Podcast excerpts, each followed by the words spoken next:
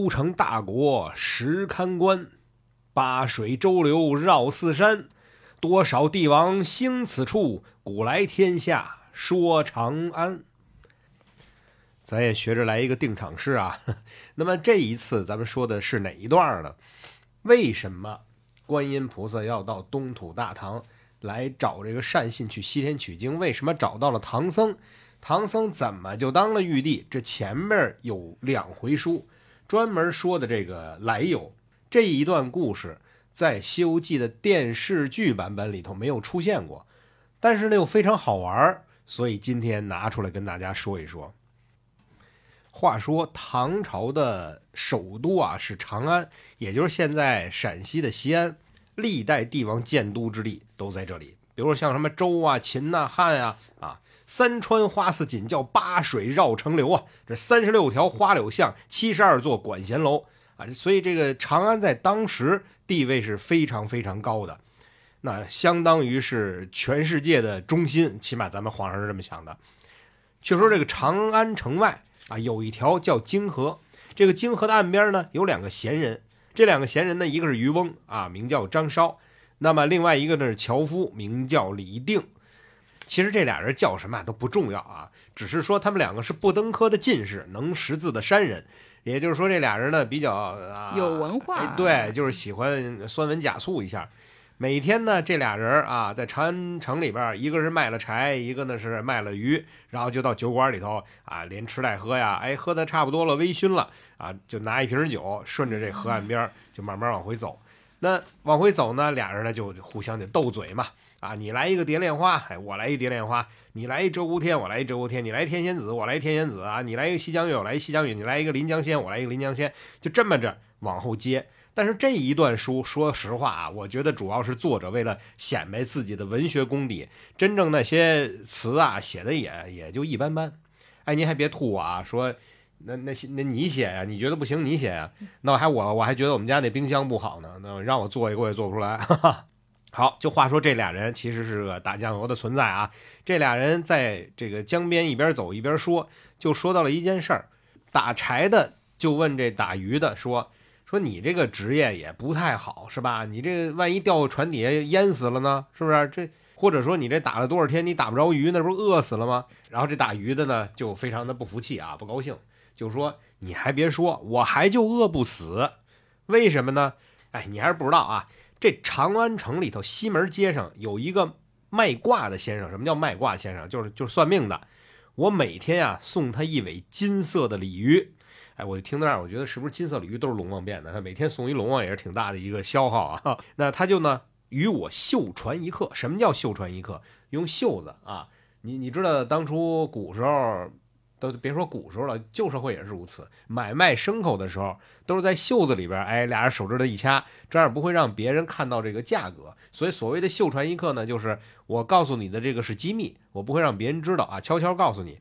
那告诉你什么呢？就是依着我的方位啊，你去那儿钓鱼，百下百着，你怎么着都能钓着。那比如说今天吧，他又去这个买卦了。于是呢，这个老先生就教他啊，说在泾河湾头东边下网，西边抛钩。结果到晚上果然如此。这说者无心，听者有意。这个俩人在金河边上说这话的时候，碰巧。就让河里的夜叉给听见了。哎，这夜叉又出来了。哎，咱们上一次说过，对，夜叉基本上是一个哪儿哪儿都出现的一个跑得非常快的东西啊。那这夜叉听完了以后就非常害怕，龙套角色，对对，一个大龙套角色。听完了以后他就非常害怕，他就回去找龙王去了。找的是什么龙王呢？就是这个泾河龙王。其实，在古代传说里，这个龙王啊，他不是说是一个啊特别牛的一个职位。啊，他在等级并不是很高，对，封神榜里应该是封倒数。对，每一个有水的地方，其实就有一个当地的龙王。比如说河流啊、湖泊呀，甚至井，井，哎，井里边都有龙王。对，所以龙王并不一定就是大龙王，也可能是小龙王。那么这个泾河的龙王啊，他手底下是夜叉，回去就跟泾河龙王说，说他坏了，出大事了。这龙王说怎么了？这是出什么事儿了？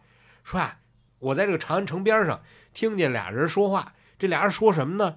说他们呃在西门边上有一个算卦的，算的特别准。他每天送鲤鱼一尾，那么他就秀传一课，教他百下百着，怎么钓怎么有。说照他这么个钓法，咱们这帮水族不全都让他尽情打了，是不是？就嗯，那都绝了种了，这还了得了？那龙王一着急啊，拿了剑就要上长安城，就要杀这个这个卖卦的算命的。哎，你看这龙王身边其实也没啥人，有什么事儿他都是自己上。哎，这个时候在他旁边就闪过一个军师，他的军师叫石军师，石是一种鱼啊，就直接说：“哎呀，大王息怒，说常言道啊，过耳之言是不可信呐。啊，大王你要这么去，万一要是把这算卦的给斩了，结果呢人没这么说，那上天是不是得责罚您啊？说我觉得呀、你要不然这样，您就变一个人，变个人形，您到长安城里边你走访一下。”真有这人，你再杀他不迟；要没有这人，你也不至于害一个无辜嘛。其实我觉得龙王还是比较谨慎的啊。然后这龙王呢也也对，哎，他就把这宝剑一扔，直接就变了一个秀才啊，一个白衣秀才。呵，你看这个龙王变秀才跟别人变秀才可不一样啊，这秀才变的是非常的俊俏啊，这风姿英伟，啊，就这么一个秀才，穿着这个白色的罗兰服啊，头戴逍遥一字巾，那走起路来也是哎挂着香风的。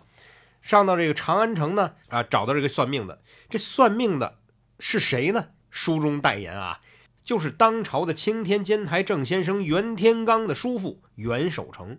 哎，袁守诚这个名字呢，听着可能有点耳熟啊。这个人也是通灵的一个人啊，这叫相貌稀奇啊，仪容秀丽，名扬大国，是珠冠长安。龙王进来以后呢，就跟这个先生见了面，见了面还很客气。龙王往这一坐，哎，旁边童公子呢献上茶来，先生就问说：“你算点什么呀？你你你想干什么呀？你是丢了钱包啊？你是想算算你们家这孩子男的女的呀？”哎，龙王就说了：“说啊，我别的不算，我就算一下这个阴晴之势啊，就是算算这个下雨不下雨啊，算算天气，其实就是您给我来天气预报吧。”啊，这先生呢，哎，秀传一课，今儿又是秀传一课，明天啊，明天有雨。龙王就问了，说那明天什么时候下呀？啊，下多少啊？这先生就说啊，明天什么什么什么时候打雷啊？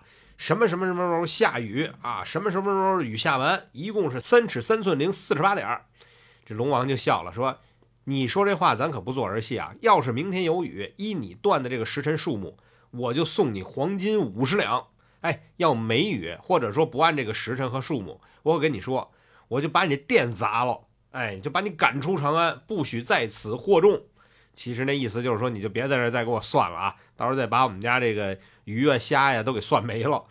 这龙王呢出来以后啊，就回了水府了。这大小水神就问说：“怎么样啊？你见着没见着啊？”龙王就说：“有有有有，哎，确实有一个啊，就是一个算命的，胡说的算命的。我就问他什么时候下雨，他就说明天下雨。问他什么时辰呀，怎么回事呢？啊，他就说了这么一啊一大堆啊，比如说什么四时发雷啊，五时下雨啊，未时雨足啊，什么得水三尺三寸零四十八点啊。哎，我就跟他打一赌啊，怎么怎么怎么怎么样。哎，说完了以后，大家都说啊，那这个下雨的事儿，这不是你龙王说了算吗？对不对？那所以他这个肯定是输了。哎，龙王还挺高兴。就在此时，就听得半空中叫道：“泾河龙王接旨！”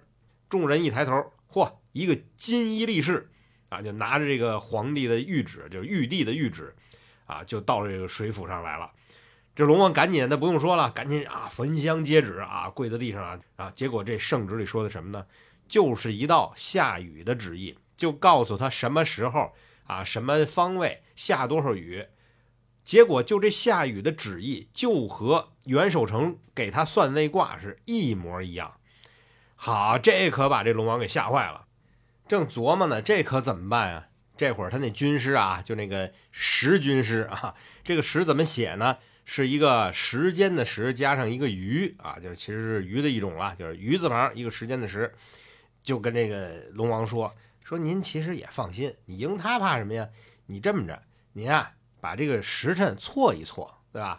然后呢，把这个下的雨量呢这个改一改，哎，他不就赢不了了吗？不准嘛啊，你就把他这招牌一砸，你就把他赶走就完了。这龙王呢觉得哎也不错，好吧，就这么干吧。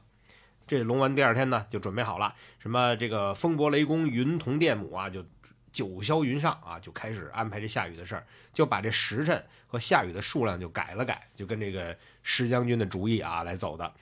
改完了以后呢，就把这雨就给下了。下完之后，他就又变成这个白衣的秀士，到了西门的大街上，特别哎理直气壮，砰一撞门就进到袁守诚的这个这个铺面里啊，算卦的铺面里，不由分说，叮咣一通乱砸，哎，笔墨纸砚什么全都砸了。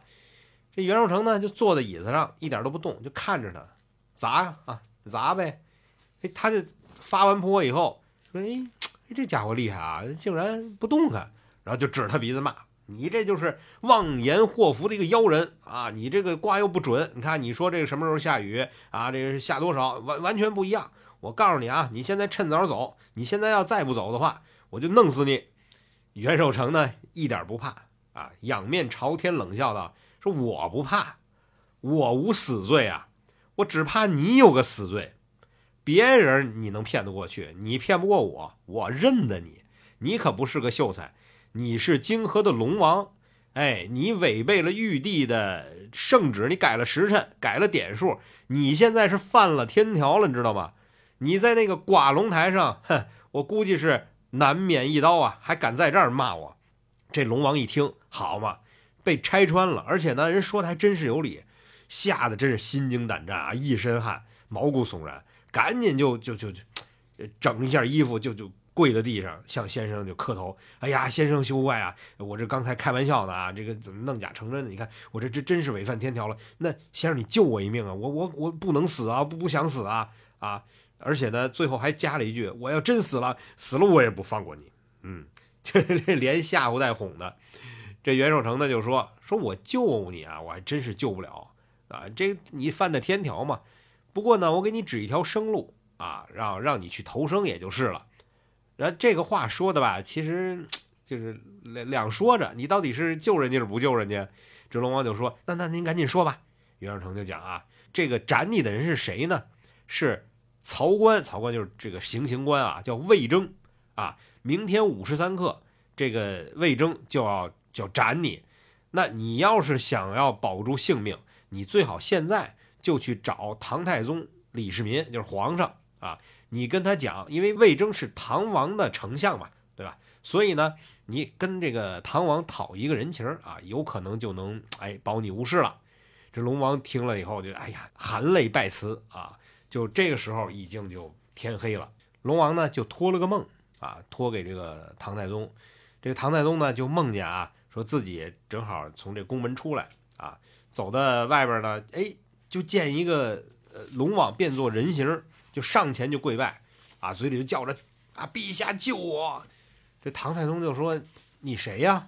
啊，我我为什么救你啊？”这龙王就讲说：“陛下，您是真龙，臣是夜龙啊，臣现在是犯了天条啊，呃，这个而且呢，要斩我的人呢，就是您的手下的魏征。”所以呢，我来拜求您，看您能不能救我一救。唐太宗一想，那既然是魏征要来斩你的话，我倒是可以救救你啊！你放心走吧，没事儿，我我我来办这事儿。龙王倍儿高兴啊，就走了。再说这个唐王李世民啊，唐太宗梦醒之后就念念在心。那么第二天一上朝啊，唐王往这一坐，往底下一看，嚯，这底下文武百官啊，这文官里边有谁呢？房玄龄、杜如晦，这俩你都认识吧？房谋杜断就这么来的啊，等等，还有其他人，著名的历史人物。哎，对，像这五官里呢，什么马三宝啊，什么段志玄、殷开山、程咬金啊，什么这个胡敬德、秦叔宝等等，都在这里边。《西游记》好看就好看在这儿了，就是它里面是真是有一些呃真实的历史背景的，所以你看起来就感觉好像，尤其是我想明朝的人看这书会觉得很真很有意思。对啊，你再往后一听啊，这里边是好多人啊，这些人都怎么回事啊？这段呢不给您细讲，您听这个，呃，叫什么《隋唐演义》啊，把这块可以补一补。把这个朝，哎，朝政都都都理完了之后，看，哎，我底下这个魏征哪儿去了？嗯，唐王就召见了这个姓徐的一个大臣上殿，说，我昨晚上做了一怪梦，梦见一个人，然后呢，说是这个泾河龙王犯了天条。说要斩他的人是魏征，然后就让我救救他，我也许诺他说我能救他。哎，今儿个怎么看不见魏征啊？他哪儿去了？啊，那这个大臣就讲呢，说，哎，这此梦告准啊，你真的得把这个魏征给给叫回来啊。如果要是说这个过了今天，明天可能救不了这龙了。唐王呢就赶紧啊宣魏征入殿说这个魏征啊是丞相啊，他在在府里边夜观天象，就听到这个九霄鹤鸣，天差仙使捧着玉帝的金旨一道。这金旨什么呢？其实就是让他啊午时三刻在梦里斩这个泾河的老龙。这这个魏征呢就谢了天恩。其实魏征呢就相当于是在地下呢给这个唐皇啊来做大臣啊。那在这个神界呢，他是给玉帝做大臣啊，这个很厉害啊，他是相当于是阴，他应该叫人神两界的大臣，地位还是比较高的。这个时候呢，哎，正好这个唐王的旨意就来了，宣他进宫，他赶紧啊收拾收拾叮咣就走了，就就进宫了。然后进宫以后呢，这就看见唐王啊，哎哎还是笑嘻嘻的啊，就把他请进来，然后先跟他呢。这个也谈论一下安邦之策是定国之谋啊啊，咱们这国家怎么治理呀？什么什么什么什么，这会儿已经就已经进教四末五初的时候啊，这是就快到午时了，然后也不放他走，就跟底下人说：“来来来，给我取这个大旗来啊，朕要与贤卿对练一局。”其实就跟他下棋就拖时间，哎，底下人就把这棋拿上来，这魏征那那那你不敢不下呀。所以魏征就啊谢了恩，就跟唐王就对着下棋，这个棋局啊就一直往后下着。问题是下到午时三刻的时候，这一局还没下完，下了一半，魏征突然间就趴在这个案子上就睡着了，而且还打着呼噜。这唐太宗就笑说：“你看，真是匡扶社稷之辛劳啊，创立江山之利卷。所以你看。”都累成这样了，这都睡着了，算了，我就不叫他了，让他好好睡一觉吧。结果呢，没睡多久，这魏征就醒过来了，啊啊，赶紧趴伏在地上，哎呀，臣罪该万死！这刚才不知道怎么就是睡着了啊，真不好意思，说这个您您您得赦我这个慢君之罪啊，就怠慢了君主的这个罪罪名。唐太宗就说：“哎呀，这何谈慢君嘛，对不对？来，这还有一个残局啊，咱们要不怎么着？咱们是重新下呀，接着下呀。”就正在这个时候，就听得朝门外啊大呼小叫，谁呢？就是秦叔宝啊、徐茂公等等，就提了一个血淋淋的龙头啊，然后就进来，就扔在这皇帝面前，就启奏告陛下：海浅何枯曾有见，这等异事是却无闻啊！就我们从来没见过一个龙头啊，从天上就从云端落下一颗龙头，所以就就不敢不奏，赶紧就给你拿过来了。这个唐王就是心里头就一惊，因为他知道这事儿啊，他就问魏征：“这怎么回事啊？”魏征就是赶紧磕头啊，是刚才啊，臣在梦里头斩的龙。这唐王听闻就大惊啊，说：“你这做梦的时候我也没见你动啊，手里有没有刀剑？你怎么斩的龙啊？”这魏征就奏道：“说主公啊，臣的身在军前，梦离陛下，这我现在等于是已经这边跟您下着残局。”这个两眼一朦胧啊，我就直接进了云端了，然后就见到了那个龙在寡龙台上被天兵天将就就已经绑了。我呢又接了上面的旨意，接了玉帝的旨意，说，哎，他是犯了天条了，何当死罪，然后让我来斩他。我就拿着这个屠龙刀，啪一刀，龙头就就掉下来了。唐太宗一听这话呢，心中真是一悲一喜，喜呢就是觉得，哎，你说我的臣。牛吧，我的臣还是天臣，啊，还是听玉帝的。你说有这么牛的一个臣，我还怕什么江山不稳啊？对吧？就是，对。那悲是悲的什么呢？就是梦中都答应救人家了，你看龙头现在在地上，这还是让人给 斩了。所以呢，哎，也只得强打精神。那么当天晚上回宫啊，回宫以后就很郁闷，知道吧？那肯定郁闷啊。你想啊，梦里边那个龙哭哭啼啼的哀求说说，哎，你看能不能救救我？这一一一不留神，啪斩了，这挺难受的。就这个时候，当时已经是夜里的二更时分了啊，就是已经半夜了。就听到宫门外有这个豪气之声。什么叫豪气？就是啊的那种声音，就是大哭，不是小哭。哇，这唐太宗就吓坏了，说这是什什么情况啊？这会儿就见着那个泾河龙王自己提着一颗血淋淋的首级，自己提着自己的脑袋，那就是就闯进来了。他一个身子，一个枪子提着一个脑袋，哎，你你想想多害怕，多吓人！底下滴啷啷还有血 啊，就讲唐太宗，你还我命来啊！你昨天晚上满口啊承诺许诺我救我，怎么天亮的时候你就你就让让你那个那个官儿来来斩我呀？你出来啊！我要带着你到燕军处折辩折辩。这燕军指的是谁呢？就阎王爷。我到带你到阎王爷那儿，咱们俩得说清楚这件事情。感觉这事冤有头债有主的，也找不到唐王这儿吧？其实呢，对，其实这也是，哎，唐王虽然答应你了，但是你确实犯了天条，该斩嘛，对吧？他就扯住这个唐太宗，哇，这就就闹啊，就不干呀，各种的。这个唐太宗就相当于是在梦魇里醒不过来，哇，这一身的大汗让这龙王揪着。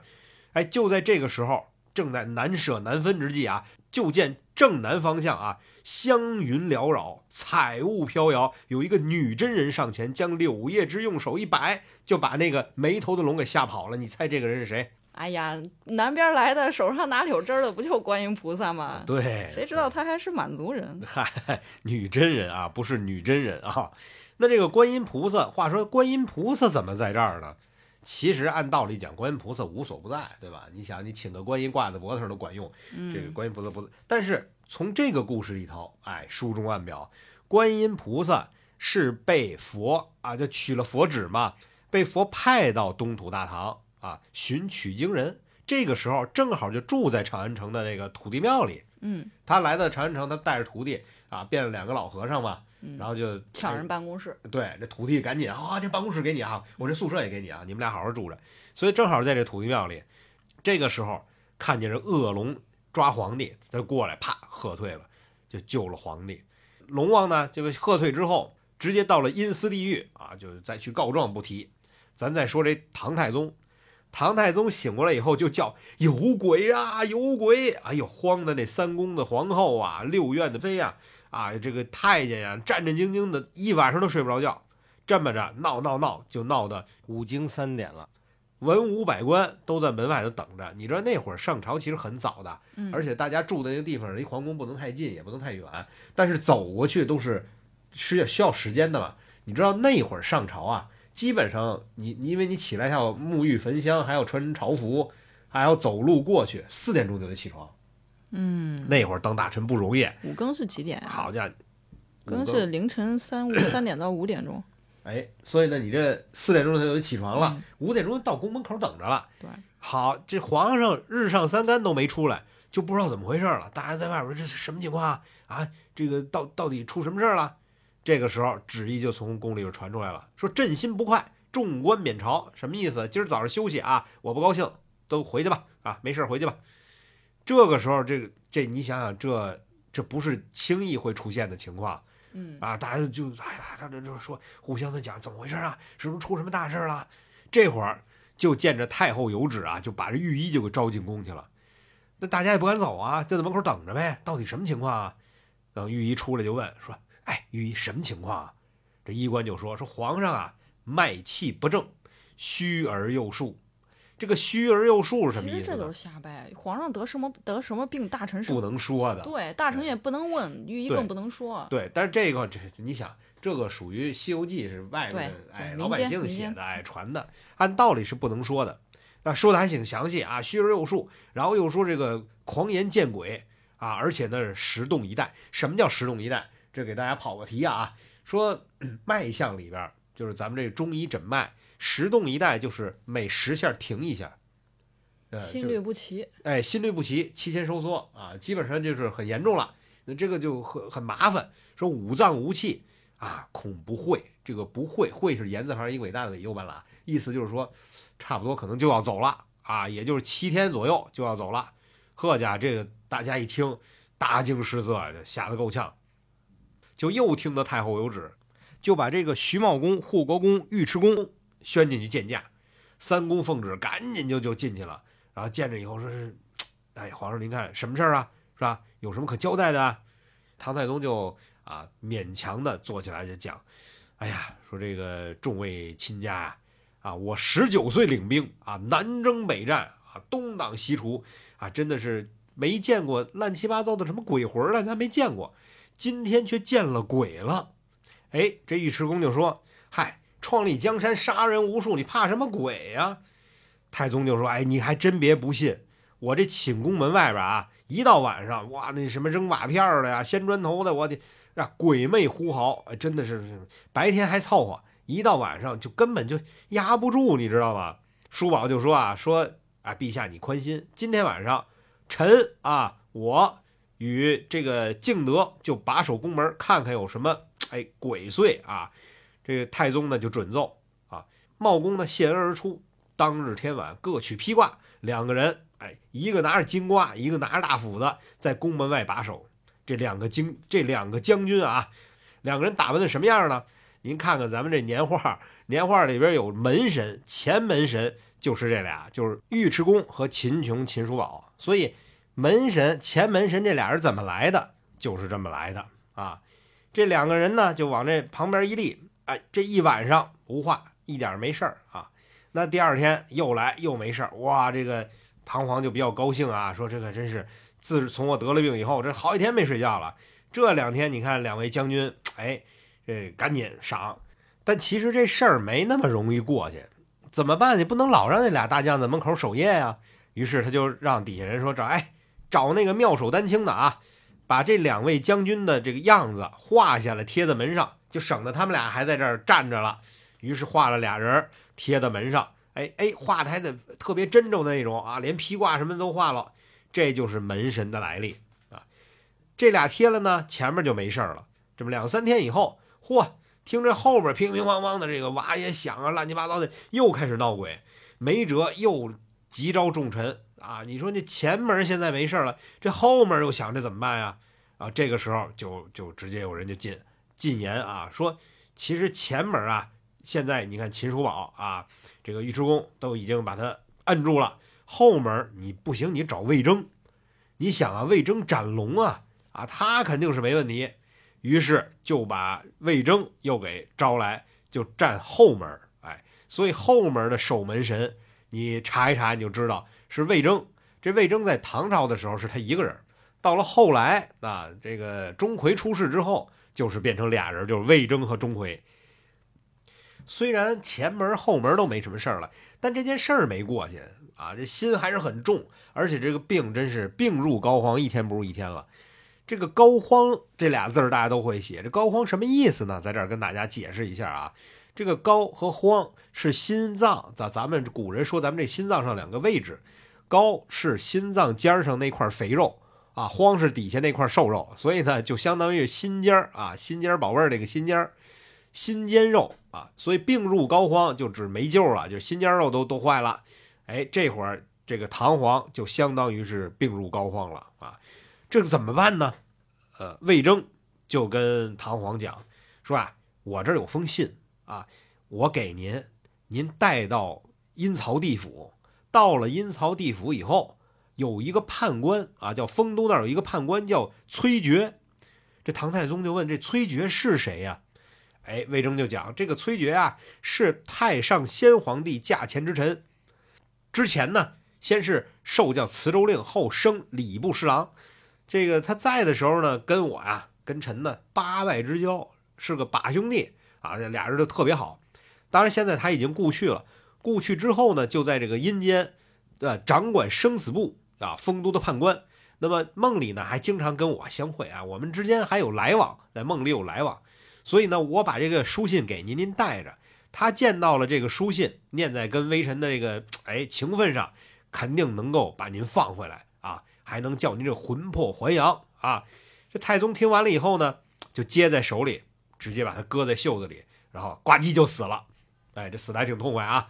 然后这三宫六院呀，皇后的嫔妃呀，啊什么楚军啊，什么这文武啊，就都带孝啊。白虎堂上停着他这个灵柩啊。就把他这个尸体停在那儿。好，上边不说了，咱说阴阴间啊，就说这太宗啊，苗苗王王的这灵魂就就出了这个五凤楼前，就见着御林军的兵马啊，请大驾出朝狩猎，就是去打去去打猎去。哎，于是他就跟着走了，走着走着，其实就飘飘忽忽的走，走着没多长时间，哎，人马都没了，就剩他一人自己个儿啊，散步在荒郊野岭之间。这正害怕呢，不知道怎么办呢，就看前面有一人高声大喊：“大唐皇帝往这里来！”哎，太宗闻言抬头一看，就见这个人头上顶着朱砂，腰里围着犀角，哎，头顶着朱砂呢，带着软带，哎，犀角呢，哎，还镶着金边手里头呢还拿着这个上朝的时候拿着象牙板脚底下踏着一双粉底靴，看一看就是当朝的这个宰相的样子，而且怀里还揣这本生死簿。这个人是谁呢？到这儿其实咱们就能猜着了，这个人。就是刚刚我们说到的前朝的大臣叫崔珏，太宗就走到那边，就见他跪拜在路旁，口称说：“陛下啊，恕臣未能远迎之罪。”唐太宗就问：“你谁呀？啊，你你你你为什么在这儿拜我呀？”那个人就说：“微臣半月前呀，在森罗宝殿就看见这个啊泾河的鬼龙啊，就告陛下说，呃，你已经许了救他，结果还给他杀了。”所以第一殿这秦广大王就让这个鬼差就请殿下来，要三曹对案啊，就搁在这阴间里头，面对面的要把这事儿说清楚。哎，欲知后事如何，啊，今天时间不够了，我下回跟大家接着唠啊。好嘞。